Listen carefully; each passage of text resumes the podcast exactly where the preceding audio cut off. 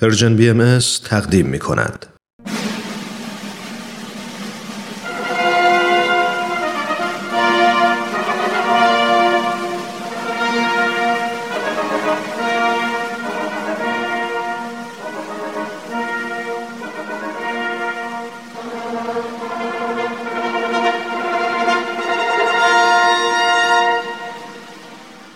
تاریخ به روایت مورخ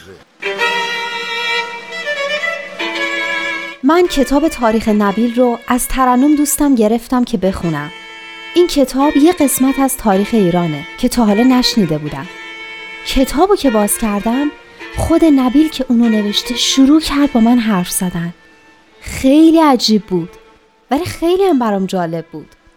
این تاریخ یه بخش از کاری از گروه نمایش رادیو پیام دوست تهیه کننده و کارگردان امیر یزدانی فصل دوم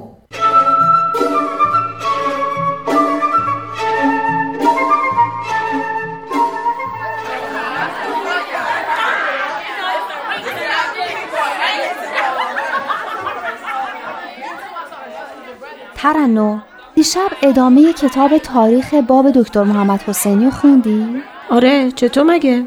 پس بیا اینجا برام تعریف کن آخه تا بیام بگم زنگ دوباره می‌خوره. حالا چرا انقدر هولی؟ دیشب جناب نبیل وسط داستان گفت بقیهش رو فردا میگه. از دیشب تا حالا دارم فکر می‌کنم که چی شده بوده و چرا مردم شیراز داشتن دست دسته میمردن. آها اونو میگی؟ باشه برگشتنی که داریم میریم خونه برای تعریف می‌کنم. لاقل بگو.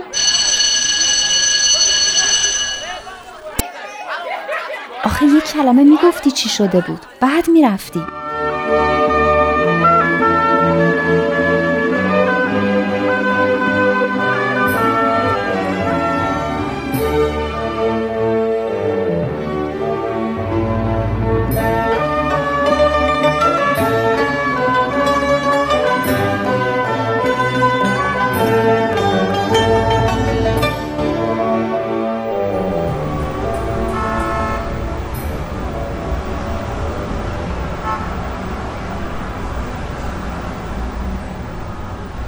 حالا تعریف کن.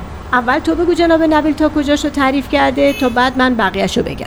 جناب نبیل تعریف کرد که جاسوسا برای حسین خان حاکم فارس خبر آوردن که چه نشستی که باب بدون هیچ محدودیتی با یارانش ارتباط داره و الان هم یه عده زیادی توی خونش هستن و افراد مهمی هم توشون هستن.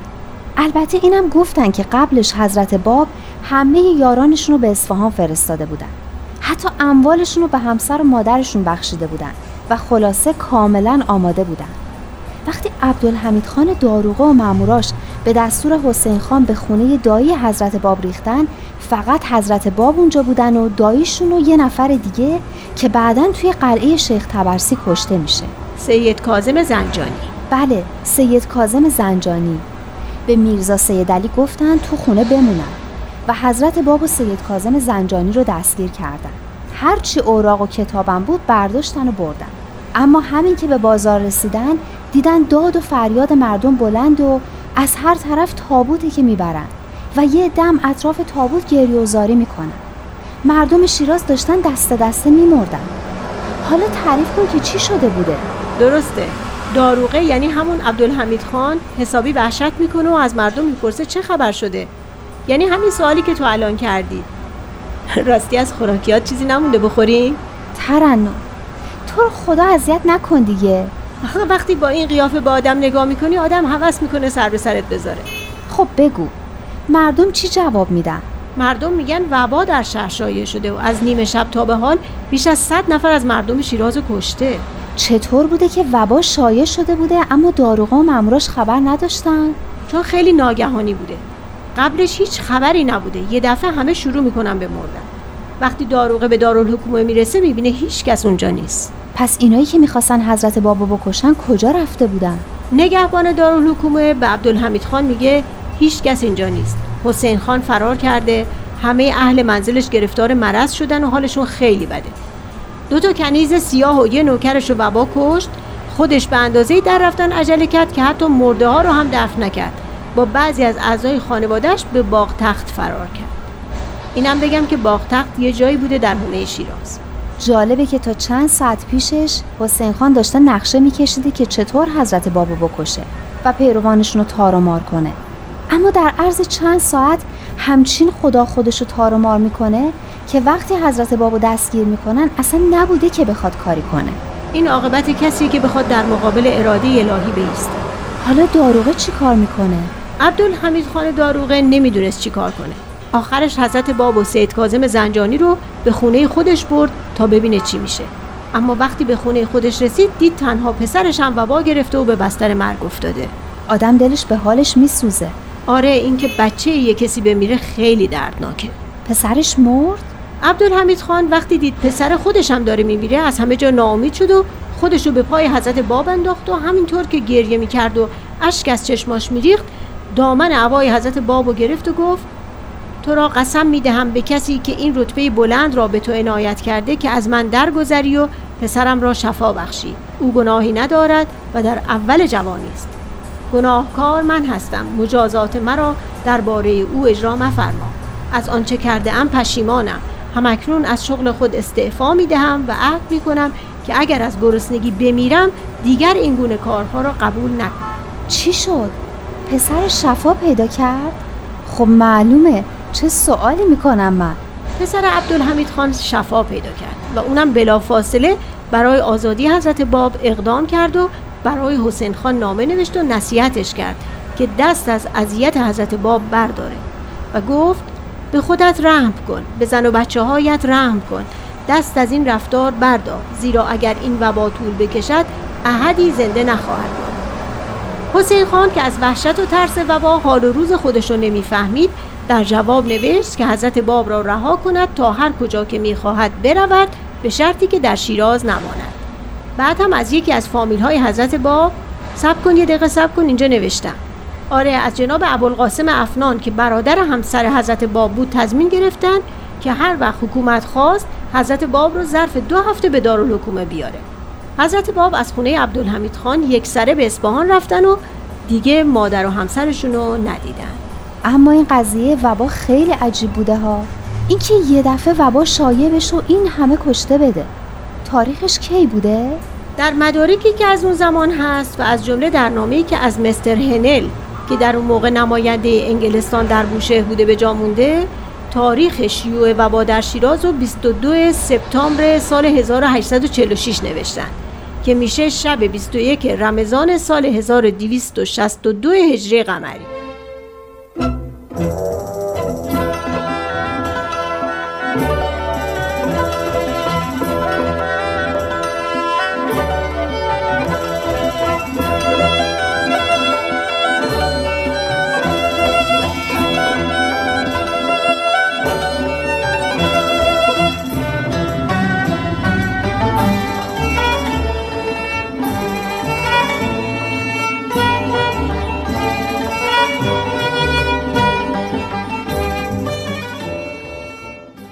جناب نبیل صبح ترنم برام تعریف کرد که چطور درست همون موقعی که حسین خان می‌خواست آین بابی رو از ریشه بکنه ناگهان وبا در شیراز شیوع پیدا کرد و حسین خان رو به زانو در آورد حسین خانی که اونطور برای کشتن حضرت باب و پیروانشون نقشه کشیده بود.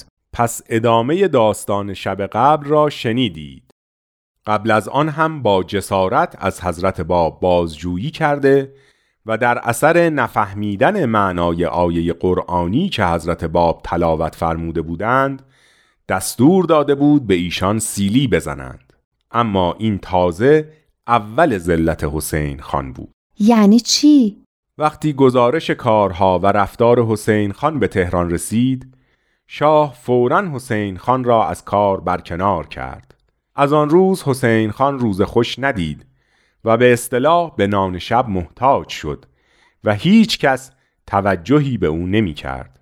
وقتی که حضرت بهاءالله در بغداد بودند حسین خان نامه ای حاکی از ندامت و پشیمانی از رفتار و گناهان قبل به ایشان نوشت و درخواست کرد که عزت سابقش را به او برگردانند و دوباره به حکومت فارس برسد حضرت بهاءالله جوابی به او ندادند و حسین خان اسیر بدبختی بود تا آنکه از دنیا رفت. حضرت باب چیکار کردن؟ حضرت باب وقتی در منزل عبدالحمید خان داروغه بودند سید کازم زنجانی را به منزل داییشان فرستادند و او را احضار کردند. وقتی آمد مادر و همسر خود را به او سپردند و فرمودند همیشه مشمول حفظ و عنایت الهی هستی. منتظر باش که باز در کوههای آذربایجان با یکدیگر ملاقات خواهیم کرد. از آنجا تو را به میدان فدا میفرستم تا تاج شهادت بر سر گذاری.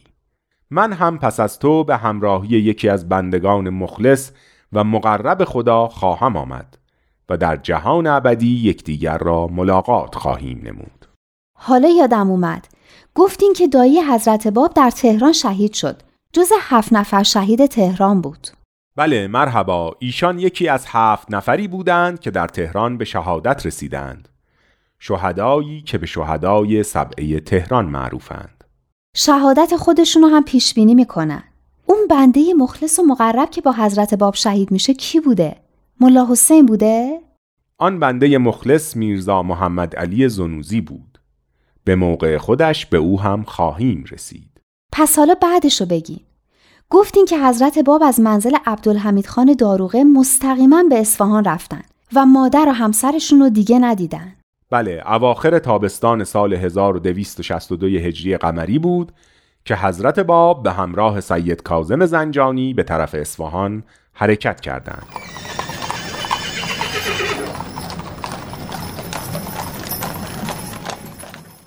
یعنی دو سال بعد از اعلام رسالتشون در سال 1260 بله مرحبا. موقعی که به اصفهان نزدیک می شدند حضرت باب نامه ای به منوچهرخان معتمد الدوله حاکم اصفهان نوشتند که برای ایشان منزلی تهیه کند تا به آنجا بروند. وای وای دوباره یه حاکم دیگه. حاکم فارس که خیلی حضرت باب و بابیا رو اذیت کرد.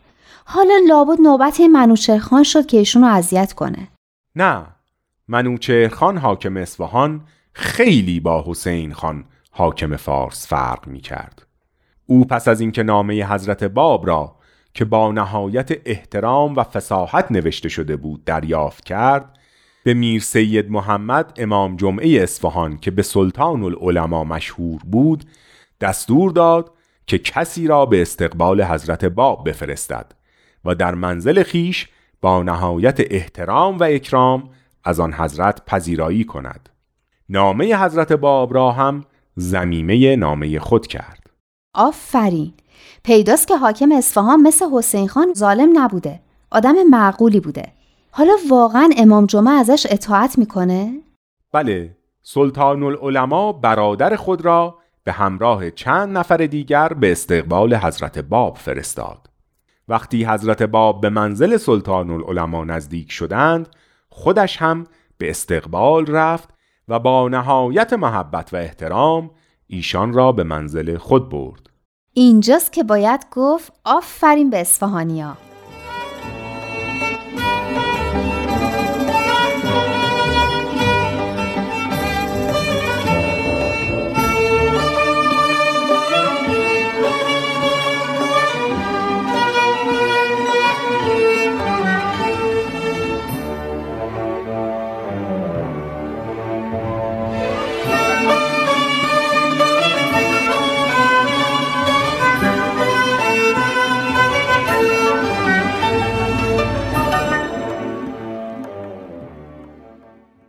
حقیقت هم همین است که مردم اصفهان بی نهایت به حضرت باب احترام میگذاشتند. خود امام جمعه هم از همان اول نهایت محبت را نسبت به حضرت باب پیدا کرده بود به طوری که همه کارهای حضرت باب را خودش انجام می‌داد. آفتاب لگن را از دست نوکرش می گرفت و خودش آب به دست حضرت باب می ریخت و به کلی خود را فراموش کرده بود. چقدر امام جمعه اصفهانیا خوب بوده. البته امام جمعه شیراز شیخ ابو تراب هم آدم با انصاف خوبی بوده. میر سید محمد سلطان العلماء یعنی همین امام جمعه یک شب از حضرت باب درخواست کرد که سوره والعصر را برای او تفسیر کنند. حضرت باب کاغذ و قلم خواستند و با سرعت عجیبی بدون توقف تفسیر مفصلی بر آن سوره نوشتند. بعد مناجاتی که در مقدمه آن تفسیر نوشته بودند را در حضور کسانی که آن شب حاضر بودند خواندند. همه مجذوب مناجات و لطافت و زیبایی صوت آن حضرت شدند و از قدرت بیانش حیران شده بی اختیار برخواستند و دامن عبای ایشان را بوسیدند. هر جا کسی نبوده که با بدگویی و دروغ و افترا ذهن مردم رو خراب کنه آدما به طور طبیعی جذب حضرت باب می شدن. حق با شماست در همان جلسه ملا محمد تقی حراتی که مجتهد مشهوری بود بدون هیچ ترس و یا پروایی زبان به ستایش گشود و گفت این کلمات بی مثل و نظیر است بدون تایید الهی و الهام خداوند هیچ کس نمی‌تواند مثل این بزرگوار در مدتی کوتاه این همه آیات که معادل یک چهارم و یا یک سوم قرآن است در نهایت فساحت و بلاغت بنویسد. این عمل بالاترین معجزه است. شق القمر و یا تسبیح کردن سنگریزه هرگز با این معجزه برابری نمی‌تواند بکند. آفرین به این ملا محمد تقی حراتی که وقتی حقیقتی رو دیده صادقانه گفته. شهرت حضرت باب روزافزون بود و از اطراف اصفهان مردم دسته دسته برای دیدار او می آمدند و به منزل امام جمعه هجوم می آوردند. هنگامه عجیبی شده بود. یکی می آمد ببیند چه خبر است. دیگری می آمد از مسائل مشکل و یا حقایق دینی سوال کند. بعضی می آمدند شفا و علاج می خواستند. فکر کنم دوستی و محبت مردم کمتر از دشمنیشون دردسر نداشته. به نکات جالبی توجه می کنید. یک بار معتمد و دوله خودش برای دیدار حضرت باب به منزل امام جمعه آمد. ببخشید، معتمد و دوله کی بود؟ همان حاکم اصفهان بود. لقب منوچهرخان حاکم اصفهان معتمد و دوله بود. وقتی معتمد و دوله به منزل امام جمعه آمد، اغلب علمای اصفهان در حضور حضرت باب حاضر بودند. منوچهرخان از علما درباره اثبات نبوت خاصه دلیل خواست. هیچ کدام جواب کافی ندادند. از حضرت باب درخواست کرد که بیانی بفرمایید. حضرت باب فرمودند جواب کتبی می‌خواهی یا شفاهی؟ عرض کرد جواب کتبی به مراتب بهتر است. زیرا منتشر می شود و همه از آن استفاده می کنند. آیندگان نیز از آن بهره و نصیب کافی می‌برند. حضرت باب قلم برداشتند و به فاصله دو ساعت بیش از پنجاه صفحه نگاشتند و حقانیت اسلام را اثبات کردند. ببخشید یه سوال داشتم. من هر چی فکر می‌کنم نمی‌فهمم نبوت خاصه یعنی چی. نبوت که یعنی پیامبری. خاص هم که معلومه یعنی چی. اما نبوت خاصه رو نمی‌فهمم. نبوت خاصه یک اصطلاح است. به مباحث مربوط به نبوت یکی از پیامبران می‌گویند نبوت خاصه در مقابل نبوت عامه که به مباحث مربوط به نبوت به طور کلی می‌گویند. حالا منظور منوچه خان مباحث مربوط به کدوم یکی از پیامبرا بوده؟ در کتب اسلامی نبوت خاصه مربوط است به دلایل اثبات نبوت پیامبر اسلام اعجاز قرآن و خاتمیت. همین مباحث اسلامی هم بود که مورد نظر منوچهرخان معتمد و دوله بود. پس برای همین حضرت باب درباره حقانیت اسلام نوشتن بله مطالبی که نوشتند چنان عالی و مؤثر بود که در ذهنها نقش میبست. در پایان آن به ظهور قائم موعود و رجعت حسینی هم اشاره فرمودند. وقتی که حضرت باب آن آیات را میخواندند همه حاضرین از عظمت مقام آن بزرگوار و عظمت آن آیات متحیر و مندهش و ساکت و سامت شده بودند. ببخشین مندهش یعنی چی؟ مندهش شدن یعنی عقل از سرپریدن گیج و حیران شدن. خلاصه عظمت آیات طوری همه را گرفته بود که کوچکترین اعتراضی نمی کردند چه برسد به اینکه بخواهند آنها را رد کنند. شنیدن این آیات آنقدر در معتمد و دوله اثر گذاشته بود و به قدری او را به وجد و شادی درآورده بود که با صدای بلند گفت من تا کنون دیانت اسلام را قلبا معتقد نبودم و اقرار و اعتراف محکمی به درستی اسلام نداشتم. بیانات این جوان باعث شد که قلبا به اسلام ایمان بیاورم. الحمدلله که به این موهبت رسیدم. این قوت و قدرت و بیان موثر که از این جوان دیدم از عهده بشر خارج است. این کار کار همه کس نیست. از راه تحصیل و درس خواندن کسی به این مقام نمی رسد من به این مطلب یقین دارم.